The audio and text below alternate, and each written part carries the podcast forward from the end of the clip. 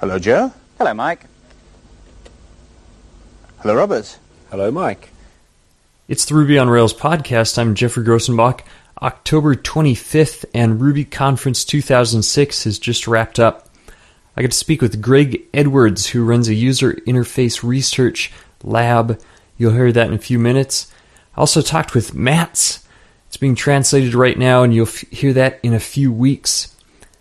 If you haven't already, check out peepcode.com. I've put up a new screencast about RESTful application design. It's available for nine bucks. Got quite a lot of good reviews already. If you're looking to learn about the new features of the upcoming Rails 1.2, you want to check that out. So it's the Ruby on Rails podcast here at Ruby Conference in Denver, talking to Greg Edwards of EyeTools. How's it going? Doing all right. So intense conference, three days. I felt like I could have left after the first day, and my mind was full of information, plenty to chew on for a while. Yeah, it was really great. So, what kind of, what were one or two lectures you heard that you appreciated? Uh, ironically, the thing that first comes to mind is actually all the people. Being able to just grab and start talking with somebody and learn so much from the people. It's funny. I'm just uh, if I thought about it, I'm sure I'd start coming up with some of the, the presentations. But the first thing is the people and being able to meet people and learn new things from them directly. That is awesome, and a lot of opportunities to socialize, just hang out in this uh, big atrium waterfall in the Yep. back. Feel like we're out in the nature or something. Well, what does your company do? So EyeTools, uh, which is EYE tools, so basically we do eye tracking analysis. So providing feedback to pretty much anybody who communicates via the web. So that means websites, uh, emails, any type of presentation that you're trying to communicate a value to somebody, and you'd like to enable them to more effectively understand what you do. And this isn't just where people move their mouse. You're actually using hardware that looks at their faces and their eyes and where, where that's happening. Yeah, we look at what's happening by measuring their eye movement of what's occurring before somebody decides to click into your site or to leave your site. And you were mentioning briefly that there's the eye moves really fast. What you uh, half a second or a quarter of a second or something is the longest time that we actually look at one particular point. Uh, typically shorter, so about 90% of your eye movements all day long will be shorter than four tenths of a second. Wow. So uh, there's a lot of information in that. And the neat thing is, unlike a mouse where you can put down the mouse and then decide to pick it up and click, your eye is continuously gaining information about the world.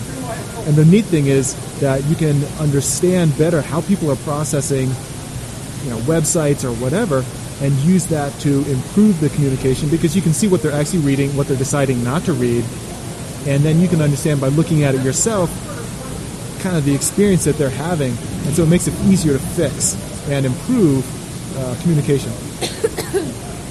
That's intense, and you know this seems very expensive. I'm sure it is, but it sounds like you're doing some things to make it more affordable to startups or Yeah. even smaller companies where they can benefit from this.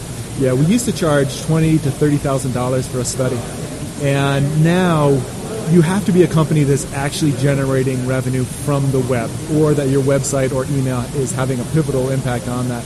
But for pretty much almost anybody who's making you know, money from the web, um, can afford it. Not cheap, but can afford it. And Yep. so it's typically like three thousand dollars for like a homepage, or if you want to do an A/B comparison between a couple different designs, uh, five thousand dollars ballpark.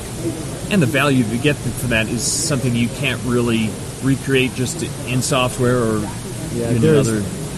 There's no other way to actually get at this, and you know everybody else is already able to track clicks. But again, so you have a one percent click-through rate or a three percent click-through rate.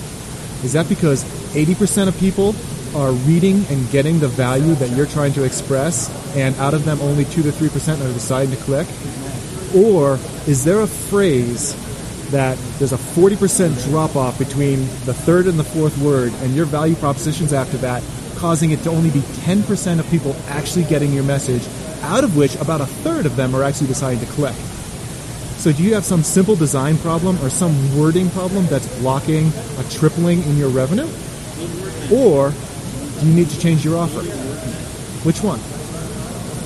easy. Sometimes it makes feel like it's just shooting in the dark, trying to change this, change that. People don't even know maybe if that's the, really the thing that's causing, or would it be Yeah. any improvement? Well, how are you using Ruby with that? I'm sure there are a whole variety of tools that you have to use. To, Yeah, we've got a pretty extensive system, and it initially was all actually, and a lot of it still is in Java.